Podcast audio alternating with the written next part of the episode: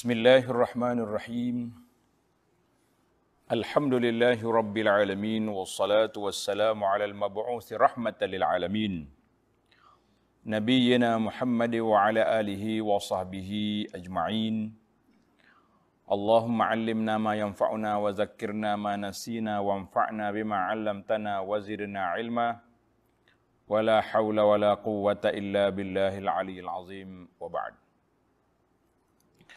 Muslimin dan muslimat para penonton, para jemaah sekalian. Assalamualaikum warahmatullahi wabarakatuh. Alhamdulillah kita panjatkan kesyukuran pada Allah Azza wa Jalla kerana pada pagi Jumaat yang mulia Sayyidul Ayyam fil Usbu' hari Jumaat penghulu bagi segala hari dalam seminggu 6 hari bulan Syawal 1441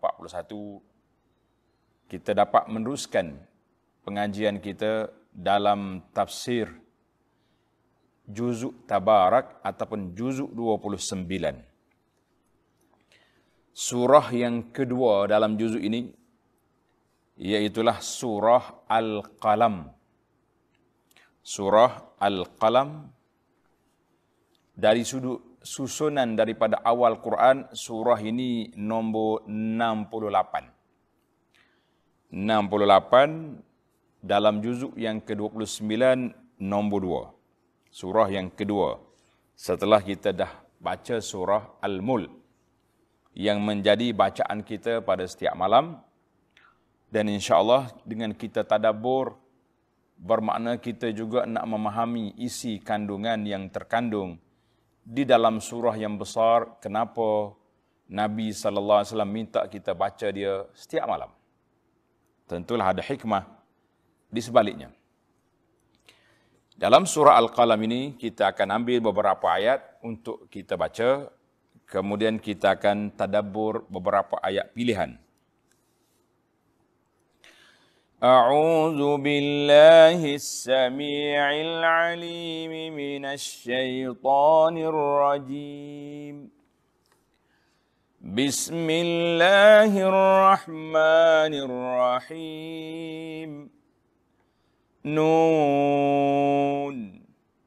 والقلم وما يسطرون ما أنت بنعمة ربك ربك بمجنون. وإن لك لأجرا غير ممنون. وإنك لعلى خلق عظيم. فستبصر ويبصرون. بأيكم المفتون. إن ربك هو أعلم بمن ضل عن سبيله وهو أعلم بالمهتدين Surah Nun Kita pergi kepada muqaddimah surah Bagi jemaah yang ada kitab tafsir pimpinan Rahman Menarik kita pergi pada muqaddimah surah perbincangan awal surah ini isi kandungannya apa terkandung dalamnya insyaallah. Dalam muqad dalam muqaddimah pimpinan dia kata surah ini diturunkan di Makkah. Dalam tafsir kita ni bi ijma'il mufassirin Ibnu Atiyah rahimahullah dalam kitabnya Al-Muharrar Al-Wajiz mengatakan bi ijma'il mufassirin mengatakan surah ini Makkiyah. Makna surah ini turun diturunkan di di Makkah. Bilangan ayatnya berapa? Isnatani wa khamsun, 52 ayat. Cuma di ayat dia pendek-pendek kan. Ha. Satu baris sampai dua ayat, tiga ayat ada. Tasmiyatus surah. Dinamakan surah ini dengan nama Al-Qalam. Apa makna kalam? Pena. Pen, kalam. Bahasa Arab kata kalam. Bahasa kita kata pen. Orang Kelantan kata kala. Kala ni, bahasa Kelantan, pensil.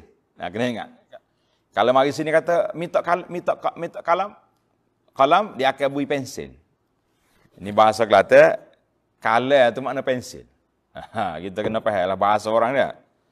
Kalau tidak, pergi rumah orang tak tahu dia punya istilah, susah kita. Kan? Ha. Kalam, kenapa? Kerana di awal surah ini Allah Ta'ala bersumpah dengan kalam. Ha. Nun wal qalami wa ma yasturun. Pena dan tulisannya. Uh, nama Nun setengah setengah setengah kata nama dia Nun wal Qalam. Banyak yang kita tafsir ditulis surah ini dengan nama Nun wal Qalam. Ada juga yang menulis nama nama dia dengan ringkas dikata Nun, surah Nun bil harfil awal minha. Para jemaah tanda. Kita dah belajar banyak dah kan ilmu-ilmu tentang fakta dalam Quran nun ini salah satu daripada surah yang dimula dengan huruf harfun wahid satu huruf je tuan-tuan ingat surah yang ada satu huruf sahaja dalam al-Quran ni ada berapa jawabnya ada tiga tiga surah iaitulah surah Sad surah Qaf dan surah Nun. Surah ni, surah Al-Qalam ni. Yang dimula dengan satu huruf. Nun. Dalam surah lain itu, Sad. Ada surah Qaf. Jadi surah Qaf, Sad, Nun. Tiga surah ni, satu huruf. Yang lain-lain itu ada Alif, Lam, Mim, Ha, Mim, Ha, Mim, Ain, Sin, Qaf. Panjanglah. Yang penting kita nak satu huruf. Dalam beberapa siri yang lalu, kita dah bincang tentang ada lima surah dimula dengan Qul. Ha, ingat lagi lah. Kan surah kita je. Dimula dengan Qul. Siapa dia ingat, tulis. Jadi dia punya surah, lima surah dimula dengan kalimah Qul. Tiga Qul. Ha. Kemudian, Quliyah Izzal Kafirun, ada satu lagi surah. Baiklah. Ini salah satu daripada tiga surah yang dimulai dengan satu huruf. Dan uh, kita juga dah bincang tentang tiga surah yang terpendek dalam Quran. Hanya tiga ayat. Cuba tanda. Siapa dia ingat, dipersilakan. Masya Allah, tabarakallah.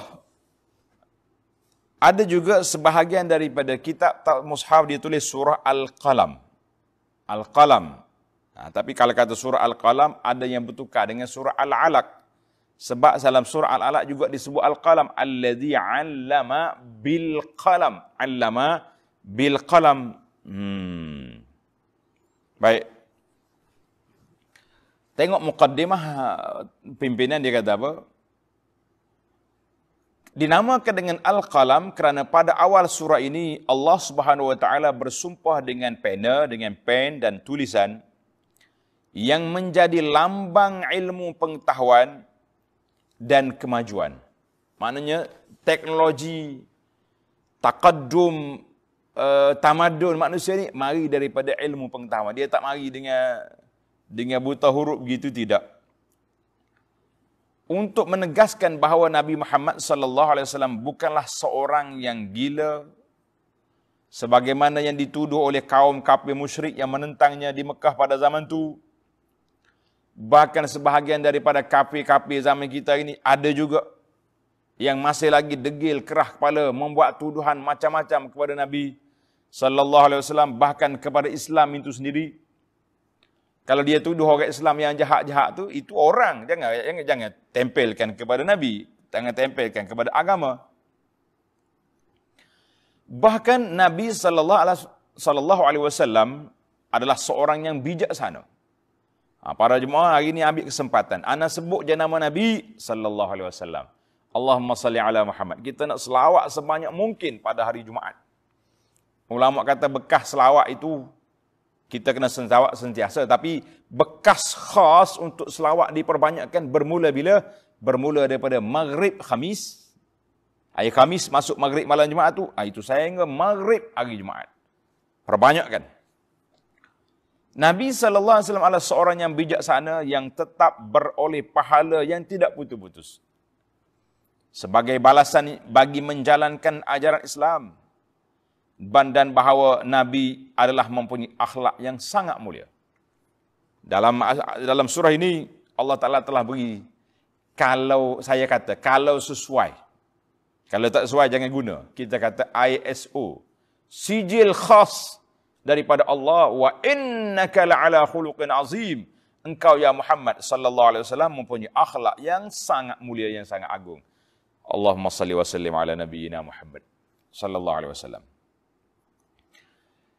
Jadi intisari kandungannya setelah membela dan menegaskan kebenaran Nabi sallallahu alaihi wasallam lalu diberikan semangat bahawa ia tidak lama lagi akan melihat kejayaan kejayaan yang menegakkan dan mengembangkan Islam. Sebaliknya golongan yang menentangnya juga akan melihat kekalahan mereka dalam keadaan yang sehina-hinanya. Tuan-tuan tanda dari sudut fakta orang Mekah ni bila mereka menghadapi bertembung berdepan dengan Nabi sallallahu alaihi wasallam dalam peperangan Badar. Bilakah peperangan Badar? Peperangan Badar ini bermula pada uh, berlaku pada 17 hari Jumaat, 17 Ramadan tahun yang kedua. Ha, sebab itu dalam bulan Ramadan ramai juga di kalangan para pendakwah, para asatizah kita membincangkan tentang peperangan Ghazwatu Badar. Sebab nak ambil semangat badar itu bahawa bukan bulan puasa ni bulan tidur. Nabi kita sallallahu alaihi wasallam mendapat al-intisaratil kubra per, mendapat kemenangan yang besar dalam peperangan-peperangan yang berlaku di bulan Ramadan. Masya-Allah tabarakallah. Kita hari ini bulan Ramadan tahun ini berlawan dengan Covid. Kita tewas. Kan? Tak dapat pergi masjid, tak dapat tu, tak dapat ni. Tapi ingat, satu lorong tertutup, turuqat. Kita ada mempunyai lorong yang banyak. Lorong baca Quran tak ada siapa sekat. Kawik tak boleh sekat kita. Lorong kita bersolat tak ada siapa nak sekat. Lorong infak lorong istighfar tak ada siapa sekat. Yang sekatnya satu lorong je lorong tak boleh pergi berkumpul di masjid. Itu je. Maka jangan jadikan lorong yang tersekat itu sebagai tersekat semua lorong. Kita kata la. Satu jalan tak ada kita ada sepuluh lorong lagi. La'allakum tattaqun Maka ini, maka dari sudut fakta, pertembungan yang pertama, Quraisy nampak mereka telah tewas, iaitulah dalam peperangan badar. Menolak anggapan kaum kafir yang mendakwa bahawa oleh kerana mereka mempunyai kelebihan-kelebihan di dunia, dalam segi kebenaran berbanding dengan orang-orang Islam, maka mereka juga akan mengatasi orang-orang Islam di akhirat kelak. Itu dalam kepala dia, imaging dia, oleh kerana dia hebat atas dunia, di akhiratmu dia hebat juga. Kita kata, la. No. Tidak. Bagi menolak dakwaan mereka yang demikian, Allah SWT menegaskan dalam beberapa ayat yang kita akan bincangkan nanti, insya Allah. Maka para jemaah sekalian itu mukaddimah ringkas dan banyak lagi mukaddimah lain yang kita akan bincangkan insya Allah dalam perbincangan kita dalam surah tadabbur kita kepada surah nun wal qalami wa ma yasturun.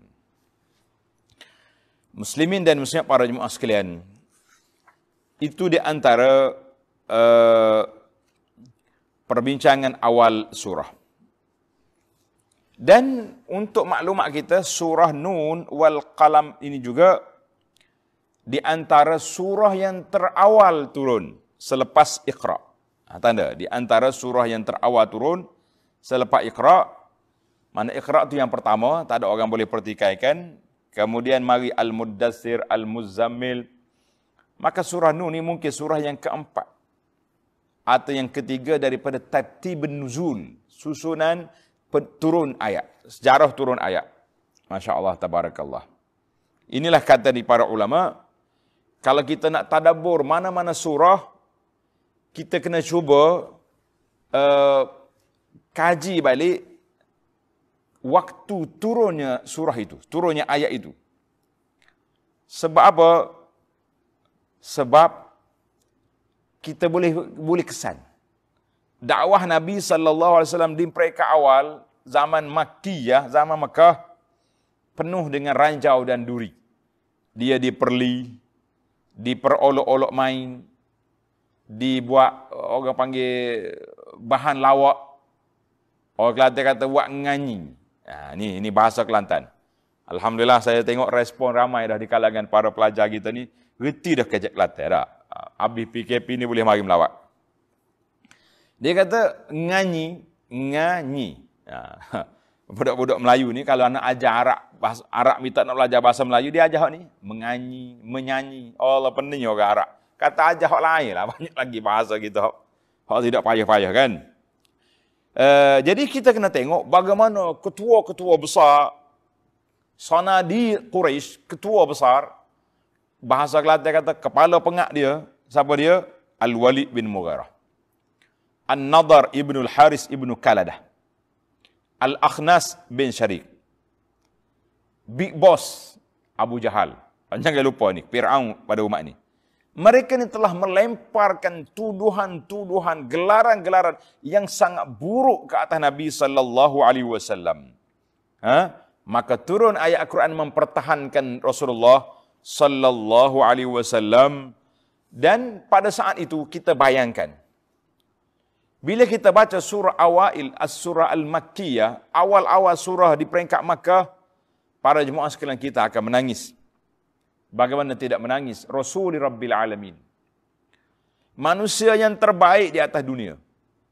Manusia yang dipilih oleh Allah Azza wa Jalla menjadi utusannya. Telah dimaki, telah dicaci, telah dihina, telah dicekik tengkoknya, bahkan telah dipukul. Ketika Nabi SAW sedang sujud dalam salat, maka datang campak salal jazur, orang panggil tembuni, yang uh, unta bekas uh, unta lahir dia ambil tembuni ini campak atas kepala Nabi sallallahu alaihi wasallam. Pernah Nabi sekali dicekik tengkak ni, ditarik Nabi baju eh, redak dia ni sehingga datang Sayyidina Abu Bakar melepaskan Nabi Abu Bakar baca ayat Quran. Ataqtuluna rajulan an yaqula rabbi Allah Allahu akbar. Maka Jibril alaihissalam turun dengan wahyu untuk menenangkan hati Nabi sallallahu alaihi wasallam sebagaimana Allah gambarkan dalam suratul Hijri ayat 97 ولقد نعلم أنك يضيق صدرك بما يقولون ولقد نعلم Tuhan kata kami tahu annaka yadhiqu sadruka sempit dadamu ya Rasulullah sallallahu alaihi dengan tuduhan-tuduhan yang mereka kata Allah ajar apa ke Nabi fasabbih bihamdi rabbika wa kum minas sajidin pedulikan mereka teruskan bertasbih dan sujudlah kepada Tuhanmu kita hari ini kalau orang lempar tuduhan kepada kita, buat macam-macam, jangan dipedulikan dengan tuduhan-tuduhan yang karut itu. Kita terus bertasbih memuji Allah dan kita banyakkan solat. Masya Allah. Inilah motivasi besar. Baiklah para jemaah sekalian, kalau kita nak ambil uh, cerita ini sangat panjang, saya pergi mukaddimah cara ringkas, kerana banyak lagi surah dalam surah juzuk yang ke-29 ini ada sebelah surah yang kita akan bincangkan insya Allah. Jadi ada jemaah minta supaya detailkan Ustaz. Tak apa, kita lama kita tunggu.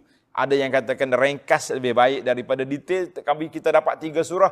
Ataupun kita dapat semua surah tapi kita melalui semua secara secara orang panggil ringkas. Alhamdulillah. Dua-dua tu baik belaka insya-Allah. Daripada tak dengar baik dengar. Tapi kalau dengar memahami lagi baik. Wallah, masya-Allah tabarakallah. Baiklah para jemaah sekalian kita pergi pada ayat yang pertama Nun wal qalami wa ma yasturun. Allahu akbar. Allah mula dengan satu huruf je. Nun. Dalam kitab tafsir PBN Ar-Rahman, dia kata apa? Tuan-tuan kalau nak tahu huraian tafsir uh, Allah Taala mulakan al surah ini surah-surah lain juga dengan huruf satu huruf ini huruf al-muqatta'ah tuan-tuan pergi kepada perbincangan di surah awal surah Al-Baqarah. Alif Lam Mim zalikal kitabul la penjelasan nombor tujuh. Sebab apa? Allah Taala bawa ayat ni macam-macam orang takwil. Dia panggil takwil tafsir sufi, dia takwil macam-macam. Tapi ulama-ulama tafsir mengatakan tak usah cakap banyak sebab itulah ramai di kalangan para ulama bila mari huruf al-muqatta'ah permulaan surah ini mereka kata Allahu a'lamu bi muradihi. Allah Taala mengetahui apa yang dia maksudkan. Dia nak dengan apa dengan huruf-huruf yang ringkas itu. Jadi kita nak buat apa? Para jemaah sekalian. Ha, jadi nun, nun, dia tulis dengan huruf nun. Baca dia panjang, nun. Ha, sebab dia tak tulis dengan nun, wow nun, tak dia tulis dengan huruf nun, kita kena baca. Nun. Ha, kerana Al-Quran bukan tulisan saja. Al-Quran itu kitabun wa Quran. Kitab, tulisan dan dibaca. Dua Quran. Tulisan dan dibaca. Maka kita kena baca dia tu biar biar masuk dalam pendengaran kita dengan mata. Nun. Ha. Orang tajwid dia tengok berapa harakat kan, berapa. Maka bila kita baca nun, mana kita nampak dah kita memikir Allah. Nun. Sekali dengan mata, sekali dengan telinga kena dengar. Wa fi qawlihi ta'ala nun. Dalam firman Allah Ta'ala nun. Satu satu huruf ini ada beberapa isyarat, tanda tuan-tuan. Hari ini kita akan bincangkan. Ha, kita kalau kalau dengan satu huruf ni pagi ni alhamdulillah nikmat besar kita boleh belajar. Nun dia panggil yang pertama sekali i'jazul Quran. I'jaz. Dia ada dua. Orang orang belajar bahasa Arab dia ada dua. Satu dia panggil i'jaz, satu lagi dia panggil majaz. Kalau kata i'jaz maknanya Al-Quran ini telah uh, mukjizat daripada Allah Taala yang melemahkan orang lain, mencabar orang lain memang tak boleh ikut, tak boleh nak tiru Al-Quran. Nak tiru Quran tak boleh. Yang Allah Taala suruh kita baca, kita tadabbur, kita amal. Tiru tak payah. Ha, itu bukan kerjamu. Dan memang kamu tak makan mampu nak tiru.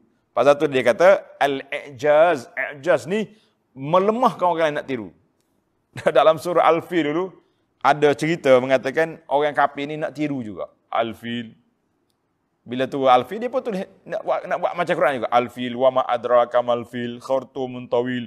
Mu tahu apa itu gajah. Belalainya panjang. Ni apa cerita? Kan? Satu lagi dia panggil majaz. Majaz ni cakap pinjam. Cakap pinjam. Sebut makna lain, nak makna lain. Macam kita berjalan tadi nak mari, sini nak. Kita nak gimana? Kita kata, oh aku tengok singa tepi jalan. Bukan ada singa, lion, asap tu tak. Tapi ada seorang pakcik yang backing sangat. Oh, orang backing sangat ni, dia panggil apa? Singa. Oh, oh saya nak mari sini, dia tengok singa apa jalan. Singa mana? Itulah singa tua tu. Maknanya, singa tu bukan hayawan, orang. Itu dia panggil majaz. Timbullah perbahasan panjang di kalangan ulama-ulama usul. Ada ke tidak majaz dalam Quran? Saya tak nak cerita di sini. Uh, untuk orang ngaji bahasa Arab ada. Ada. Yang kedua, nun, satu kalimah nun, huruf nun ini menunjukkan kepada kepentingannya bahasa.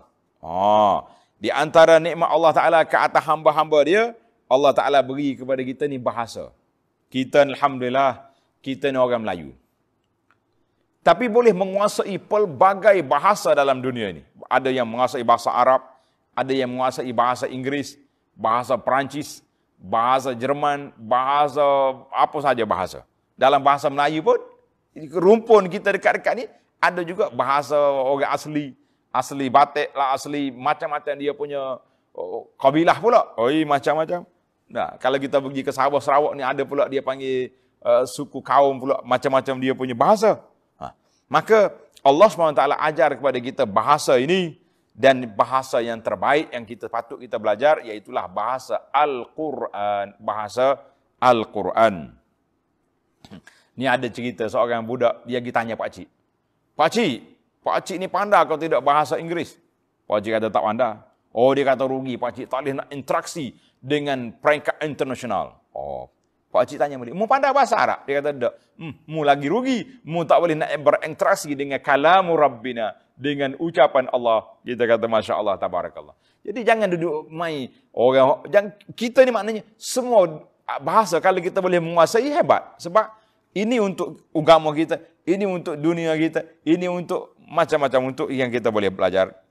Maka Allah Ta'ala ajar di antara yang awal diajar kepada kepada Nabi Allah Adam AS. Eh, apa, apa tadi? Bi kalimatin. Dengan kalimat, maka diajarnya bahasa. Allahu Akbar. Maka manusia ni dipanggil orang yang mempunyai pengetahuan berbeza dengan hayawan. Hayawan dia panggil ajmawat. Ajmawat benda-benda yang bukan bukan manusia. Dia bunyi, dia cakap, eh, tapi tak tahu apa. Kita tak tahu ya. Ha. Maka manusia ni mempunyai kelebihan dari sudut bahasa. Sudut bahasa. Yang ketiga, tahfiz dengan zai tahfiz. Tahfiz makna galakkan supaya kita belajar. Terus belajar. Kerana itulah ada sebagian ulama kata nun dengan mana ad-dawah. Dakwat. Nun tu dakwat. Wal qalam. Sebab qalam tak boleh menulis kalau tak ada dakwat. Macam mana nak tulis? Dakwat tak ada. Ha. Maka dia kata nun itu dakwat. Itu sebahagian daripada ulama dia kata ini surah ini menggalakkan kita belajar sebab apa dia mula dengan nun wal qalami wa ma yasturun. Uh, maka semua surah-surah ini nun, qaf, sad menggalakkan kita supaya belajar belaka. Masya-Allah tabarakallah. Nabi kita sallallahu alaihi wasallam dibangkitkan kepada suatu kaum ummiyah yang tidak membaca dan tidak menulis kan tapi pada waktu itu ilmu duduk di pada ahlul kitab. Yang belajar, yang menulis, yang membaca ni puak-puak ahlul kitab, Yahudi ataupun Nasara. Orang Arab ni tak tak ada tak reti dia. Maka ayat Quran yang pertama turun Iqra bismi rabbikal ladzi khalaq. Ayat Quran yang pertama Allah Taala ajar kepada kita supaya baca. Kemudian mari pula ayat ni nun wal qalami wa ma yasturu. Nun qalam dan apa yang ditulis. Fa bidayatul wahyi permulaan wahyu menunjukkan kepada kepentingan membaca. Lepas pada kita baca iqra kita baca. Yang kedua baru mari al-qalam dengan menulis. Dan pen qalam dan ilmu. masya-Allah tabarakallah. Qalam al-ilmu ha itu kepentingan ilmu. Kepentingan ilmu sangat tinggi. Eh, Islam meletakkan ilmu itu tinggi karena itulah Islam mengajar manusia uh, supaya belajar, mengkaji dan meneliti. Tengok dalam ayat yang pertama, Iqra, baca. Surah yang kedua ni, Al-Qalam. Kata di ulama pendidikan kalau kita hantar anak kita belajar di pra sekolah pra sekolah orang panggil pasti eh, seriti apa benda ni sekolah-sekolah permulaan ni lah. Tamhidi bahasa Arab kata sekolah pra lah eh? permulaan pergi anak kita bawa pen bawa kertas tapi cikgu tak ajar menulis dulu dia ajar ikhra dulu dia suruh baca tengok tengok ni Ha, tengok kat dinding. Baca ini huruf alif, ba, a, bata, sajaha. Tengok. Ya kerak. Peringkat yang kedua, barulah dia suruh menulis. Nun wal qalam. Tulis je dulu. Ikut apa yang ditulis di uh, saburah, di papan putih ni, tulis. Budak-budak pun tulis. Yang ketiga, wa ma yasturun, barulah kita ajar nak suruh faham apa yang ditulis. Masya-Allah tabar. Itu dia panggil ilmu pendidikan. Kalau kita tadabbur surah yang dalam bab pendidikan tinggi sekali, maka dalam di peringkat awal Islam, Allah Taala telah mengajar manusia supaya keluar daripada kepompong lama, iaitu duk mai ikut orang tua, ikut apa yang dibuat oleh tok nenek, kan? Katanya Abu Jahal kata, "Tok kita buat macam ni, Abu Lahab kata begini, orang ni kata begini." Maka mari uh, dalam Islam mengajar pada kita supaya keluar daripada kepompong ma wajadna alaihi aba ana Muhammad sallallahu alaihi wasallam. Kita kata mu jangan duduk buat benda pelik gak ini yang kami duduk buat tu semua berhala semua batu apa benda ni. Ma wajadna alaihi aba ana perkara yang telah kami dapati daripada perbuatan tok nenek kami. Mu nak buat benda lain pula. Semua Tuhan yang satu. Eh pelik. Ha. Maka Islam ini agama agama yang berasaskan kepada ilmu dan ilmu yang di uh, yang diajar itu iaitu ilmu yang paling tinggi sekali iaitu mari daripada Allah azza wajalla Baik, itu yang ketiga dari sudut nun. Yang keempat, tanda yang keempat ni penting juga sebab ada sebahagian daripada kitab-kitab tafsir menulis benda ni. Walaupun benda yang tak betul tapi dia tulis. Dia kata apa? Nun iaitulah ikan. Al-hud alladhi khalaqahu Allah. Hmm. Ikan nun. Ikan nun Allah Taala jadikan bumi ni duduk atas belakang ikan nun. Hmm, Masya Allah, tabarakallah. Dan ada juga yang mengatakan bukan atas ikan, atas saur, di atas lembu, tak atas tanduk lembu. Oh, percayalah kita zaman dulu. Baca dalam kitab tafsir ke, oh, dunia ni atas tanduk lembu ni. Oh, jadi tanduk lembu tak ada dua. Kanan kiri. Jadi lembu ni dia letak alik kanan dulu. Contohnya. Bumi ni. Dia kalau rasa dia penat, dia pindah pula letak alik kiri dia. Sebab tu waktu dia pindah tu bergoyang bumi jadi gempa bumi. kata di para ulama tafsir wa hadhihi akhbarun israiliyah ini adalah cerita-cerita israiliyat yang tak betul tapi ada sebahagian ulama tafsir menukilkannya dalam kitab mereka sama ada nak hilang puas dan istiqnas ataupun nak bawa satu cerita semata-mata maka kita mengatakan sepatutnya kitab-kitab tafsir tafsir yang berkait dengan kalam rabbina sepatutnya tidak dimasukkan unsur-unsur karut macam ni dalam tafsir Karena itulah sebahagian daripada ulama semasa hari ini di antaranya ulama tokoh seorang tokoh tafsir di Jordan Dr. Syekh Dr. Salah Al-Khalidi hafizahullah taala dia menepis menapis balik cerita-cerita lain-lain Israeliat dalam dalam kitab-kitab tafsir maka dibawa tafsir yang murni daripada cerita-cerita khurafat cerita-cerita yang boleh membuatkan orang-orang yang lain pengkaji-pengkaji di barat akan ketawa kepada Islam eh Dunia ada tanah lembu. Mana fakta? Masya Allah, tabarakallah. Itulah cerita-cerita yang kita dengar waktu kita budak-budak dulu.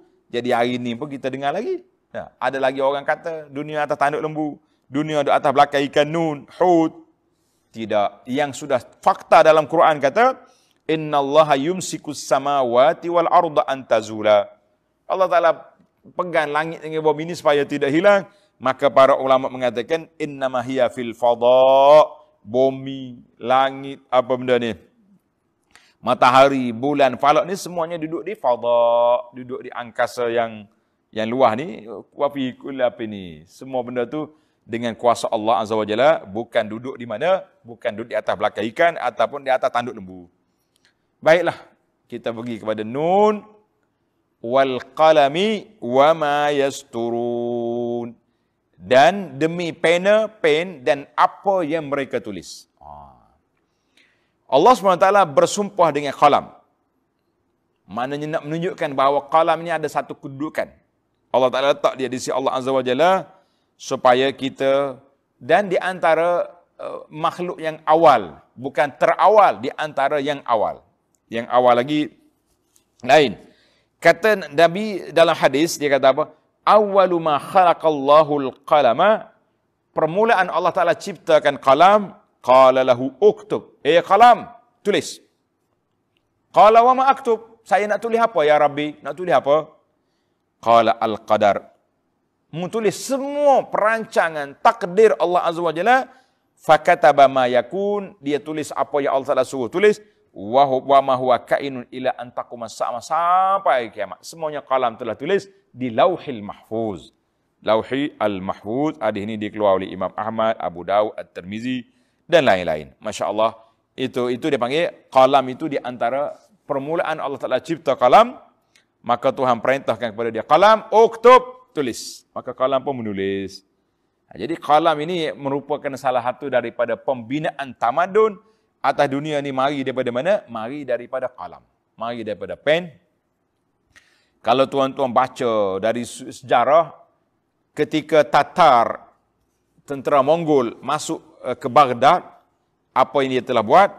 Dia telah merusakkan kitab-kitab umat Islam. Sehingga mengatakan sungai eh, di Iraq itu berubah warna. Sebab dulu orang tulis dengan dakwah kan.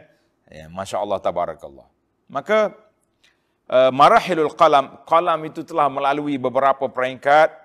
Dulu orang tulis dengan dengan dengan tangan aja tulis. Kan? Kemudian mari pula alat cetak. Hari ni pula tak bercetak ni mari alat ni. ni. Alat iPad, iPad galam ni. Orang pakai tulis bagi panggil media elektronik. Tak ada dah. Bebas daripada kertas. Habis mana ada kertas dah? Tak payah pering-pering kertas. Tulis atas. Baca dalam ni. Nak musyawarah tengok. Nak kuliah pun kita tengok dalam dalam dalam alat ni kita tengok. Alhamdulillah. Ini semua dipanggil tatawurat at-taqniyatul hadisah. Maknanya tek, teknik secara moden yang baru yang kita boleh uh, istifadah daripadanya tidak menjadi kesalahan. Habis kita beli kitab-kitab tu buat apa? Eh, hey, kitab besar-besar tu nak cari dalam ni penipala juga ni. Masya Allah, tabarakallah. Allahu Akbar. Baik, kita pergi kepada Nun wal qalami wa ma yasturun. Ha, dalam ayat lain Tuhan kata wattur wa kitabim mastur fi raqqim mansur.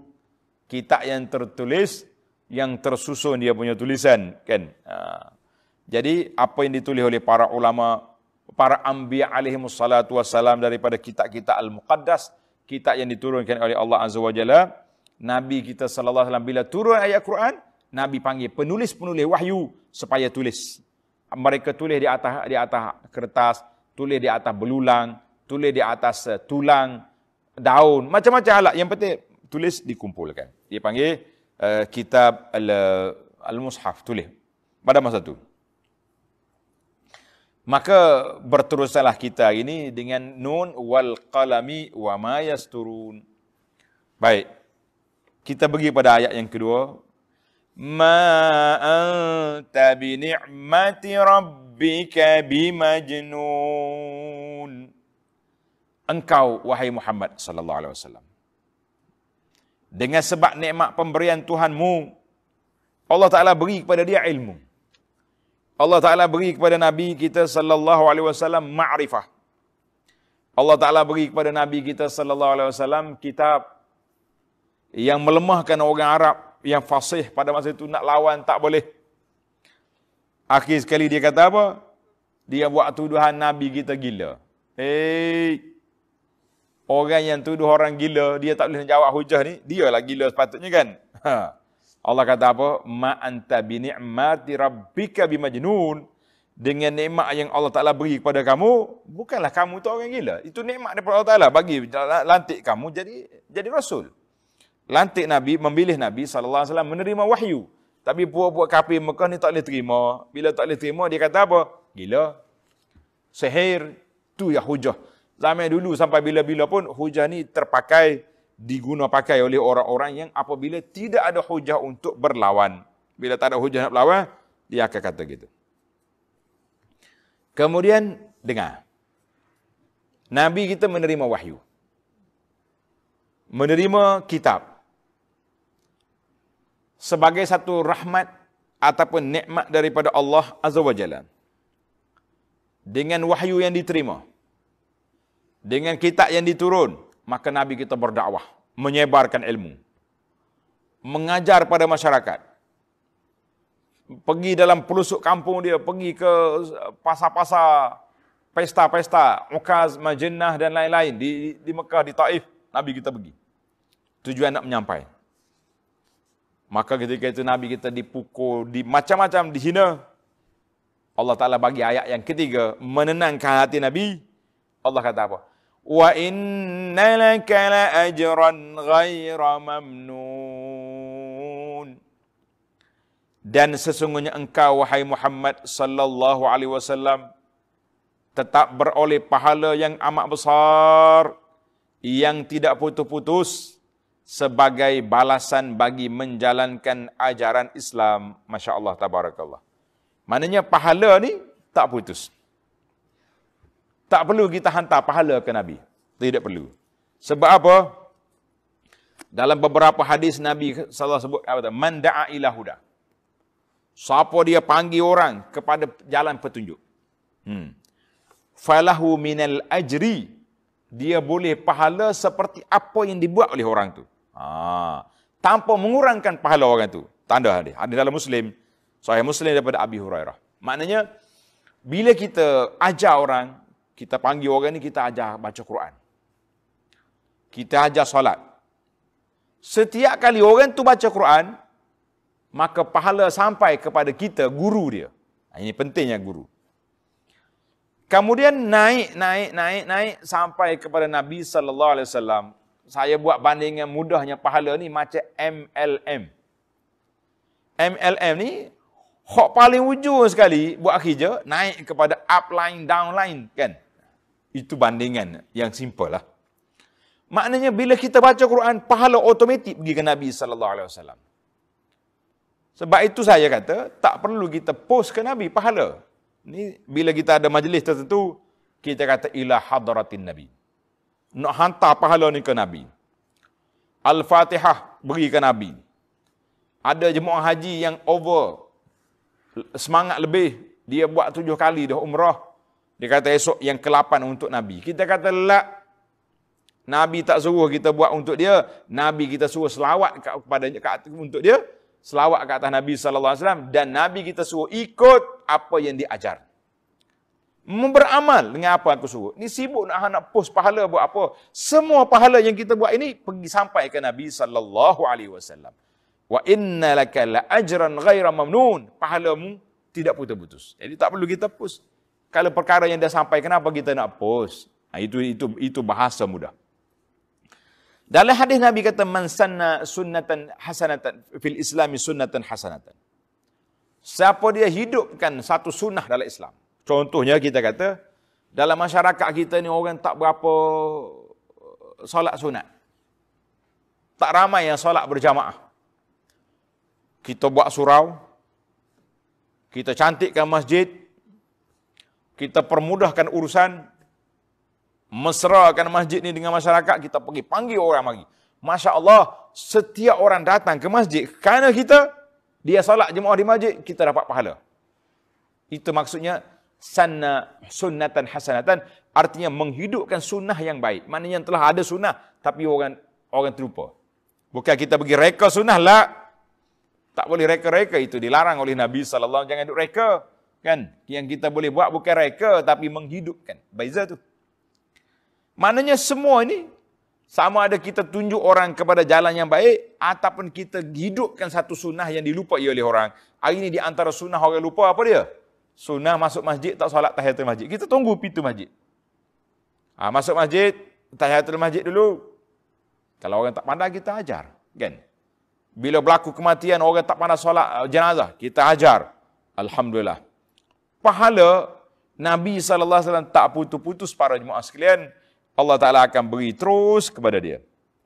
Maka, tidak akan putus pahala selagi adanya orang beriman di atas muka bumi ini. Selagi ada orang yang mampu berkata Allah, Allah di atas muka bumi, maka pahala Nabi berterusan. Karena itulah dia pahala yang paling tinggi sekali darjat. Masya Allah, tabarakallah. Ya.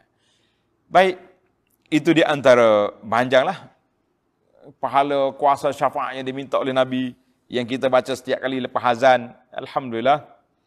Kemudian kita pergi kepada ayat yang kelima. Innaka la'ala khuluqin azim. Dan bahawa sesungguhnya engkau punya akhlak yang sangat-sangat mulia. Cukup. Kata orang bahasa ni full stop. Allah beri satu anugerah. Yang saya kata di awal tadi, kalau sesuai, kita kata CJISU, kalau sesuai. Kalau tak sesuai, tak usah kata. Kita kata anugerah sijil pengiktirafan akuan daripada Allah Azza wa Jalla kepada Rasul pilihannya. Wa innaka la'ala khuluqin azim. Engkau ya Muhammad sallallahu alaihi wasallam iaitulah memiliki akhlak yang sangat agung yang sangat mulia.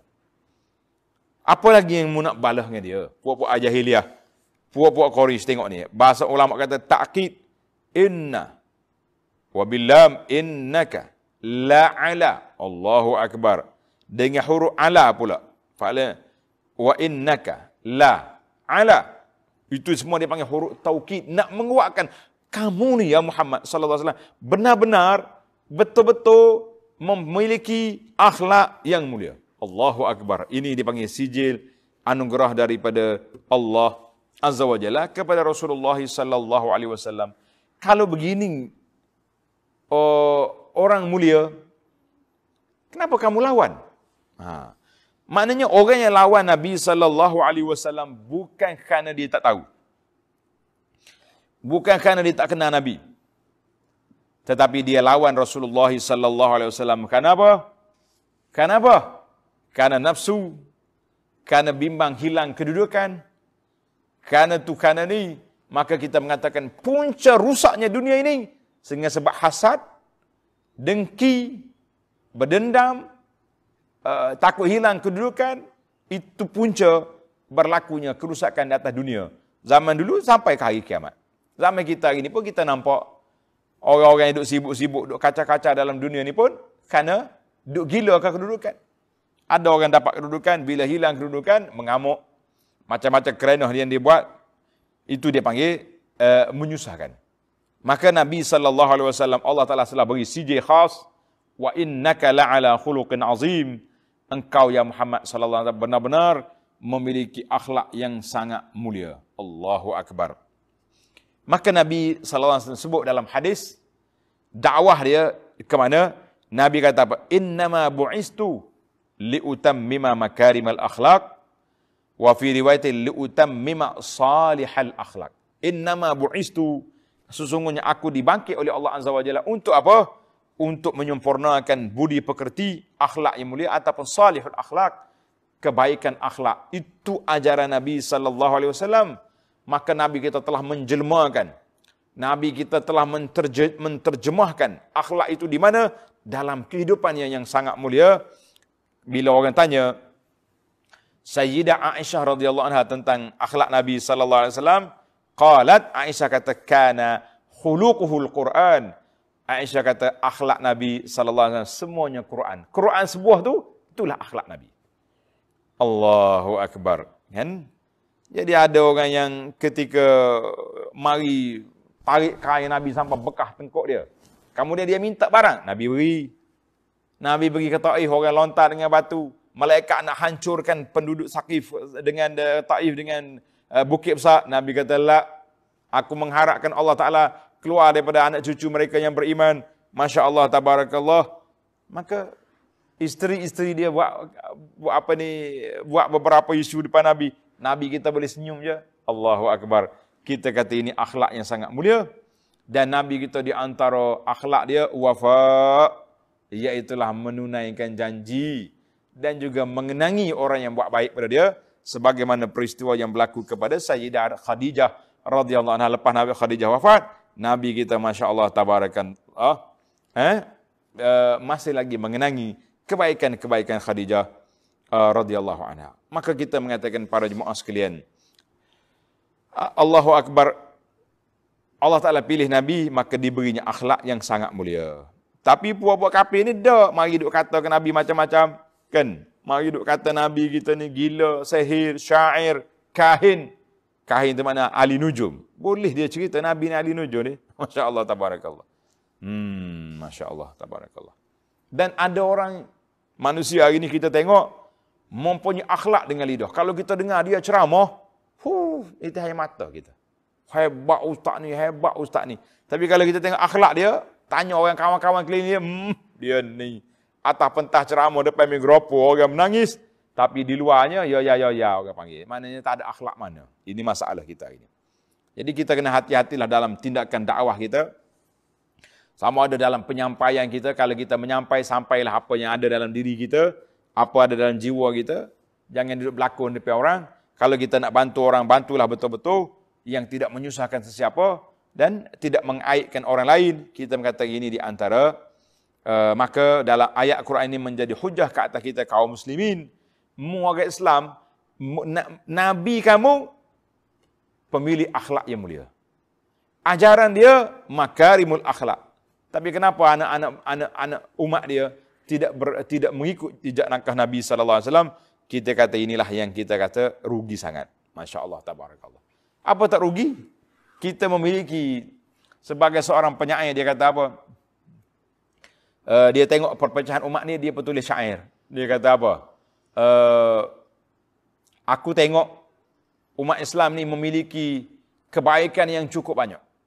Hmm? Ada ahli ulfatin, alak-alak untuk merapatkan hukhuwah kita tu sangat banyak. Tapi itu Islam. Tapi bila kita tengok ahli dia, asyaddu tafarruqan Orang Islam pula sangat kuat berpecah macam-macam. Ha. Aliran-aliran ni banyak sangat atas dunia ni. Aliran pemikiran. Uh, orang panggil pemikiran ni, kumpulan ni, balah ngok ni. Tu dalam sudut agama.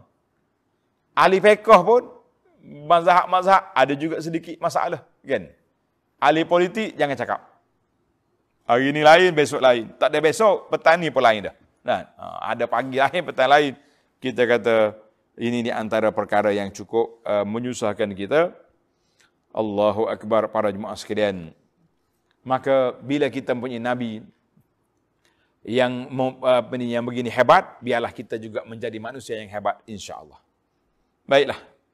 Kita pergi kepada ayat yang kelima fasatubsiru wa yubsirun.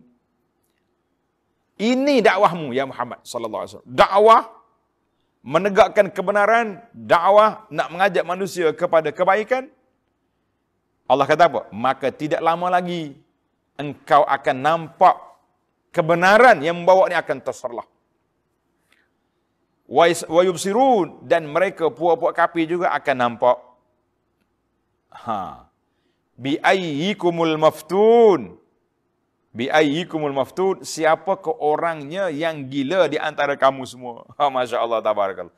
Eh akan nampak kita ni nampak. Nampak tak nampak kita ni kita boleh kenal orang gila orang tak gila ni tak kalau orang kata dia tu gila kita pergi kat dia eh mana gila ni cakap baik kan tapi orang-orang yang uh, yang betul-betul gila dia tak nampak dia tahu gila cuba pergi melawat di hospital jiwa. Dia kita pergi nak daerah dia, dia tunjuk kita tu orang gila mari. Kita pula jadi gila. Allahu akbar. Allah kata apa? Dalam ayat ni bi ayyikumul maftun. Siapa di antara kamu yang betul-betul maftun, yang yang betul-betul yang tak yang tak betul tu. Siapa dia? Hak siapa hak gila siapa? Mu kata aku gila kan? Allahu akbar. Ini ayat ini Allah tak kata tanda tuan-tuan. Tanda penting sangat dari sudut ilmu nak belajar akhlak. Allah tak kata di sini bi ayyikumul majnun. Kita tengok siapa di antara kita yang gila. Tak. Allah tak ajar supaya kita bermulu uduh menggunakan bahasa-bahasa kesat tidak. Sedangkan makna maftun di sini makna gila sebenarnya. Tapi Allah tak guna bahasa gila, bahasa majnun.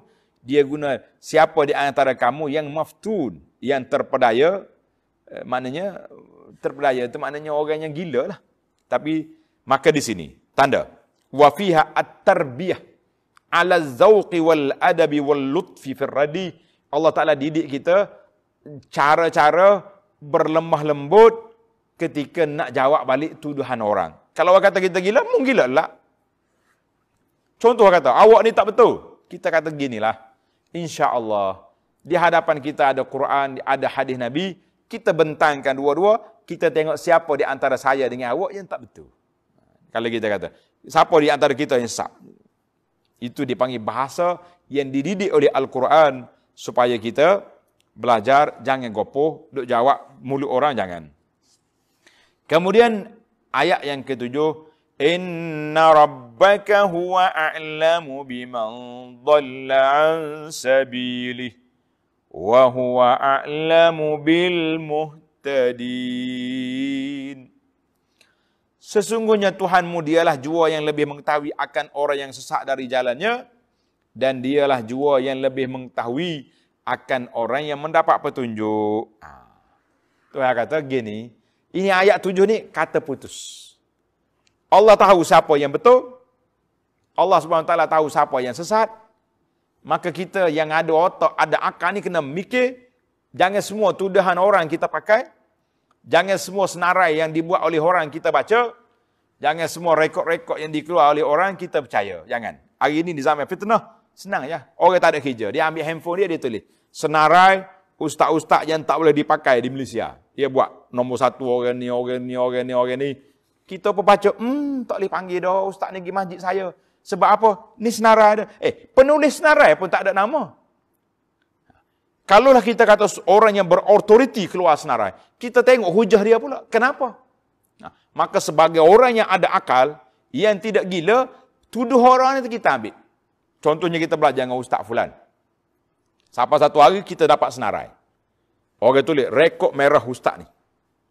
Senarai ustaz ni sekian-sekian. Tengok poster dia kena pangkah. Kita belajar dengan dia lama dah. Setahun, dua tahun, ada lima tahun, ada sepuluh tahun. Apa dalam kepala kita takkanlah tak ada benda yang kita belajar yang kita boleh tangkis ataupun boleh tepis tuduhan-tuduhan itu. Ha, ini peranan kita, akal yang Allah Ta'ala beri, boleh kita buat, bandingan kita teliti, Allah hajar kepada kita, Allah Ta'ala tahu siapa yang sesat, siapa yang betul, siapa yang tak betul. Mu jangan duk pakai Abu Habu Jaha, jangan duk pakai Abu Habu Laha, tapi kita pakai apa yang diajar oleh Allah Azza wa Jalla. Sama juga dengan kita hari ini para jemaah sekalian, khususnya para pelajar, para penonton ini, biarlah kita bersifat al-adlu wal-insaf di dalam membuat penilaian. Masya Allah, tabarakallah.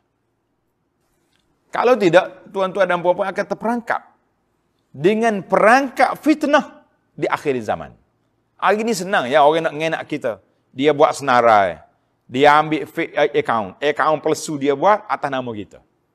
Kemudian sebarkan kepada masyarakat. Mana masyarakat percaya. Yang, yang orang tak kenal kita percaya, kita rasa tak tak ada masalah. Tapi kalau murid-murid yang duk ikut kuliah, yang tengok dia punya interaksi, tiba-tiba percaya juga kita kata ini di antara perkara muhzin yang sangat menyesakkan dada sebab apa rugi kita belajar tapi kita tidak dapat faedah daripada ilmu yang kita belajar.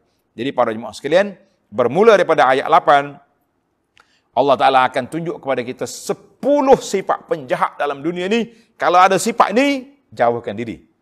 Insya-Allah kita akan sambung 10 sifat penjahat dalam dunia yang telah disebut oleh Allah Taala dalam surah Al-Qalam ini dalam jalsah kita yang akan datang insya-Allah. Subhanakallahumma wa bihamdika asyhadu an la ilaha illa anta astaghfiruka wa atubu ilaik.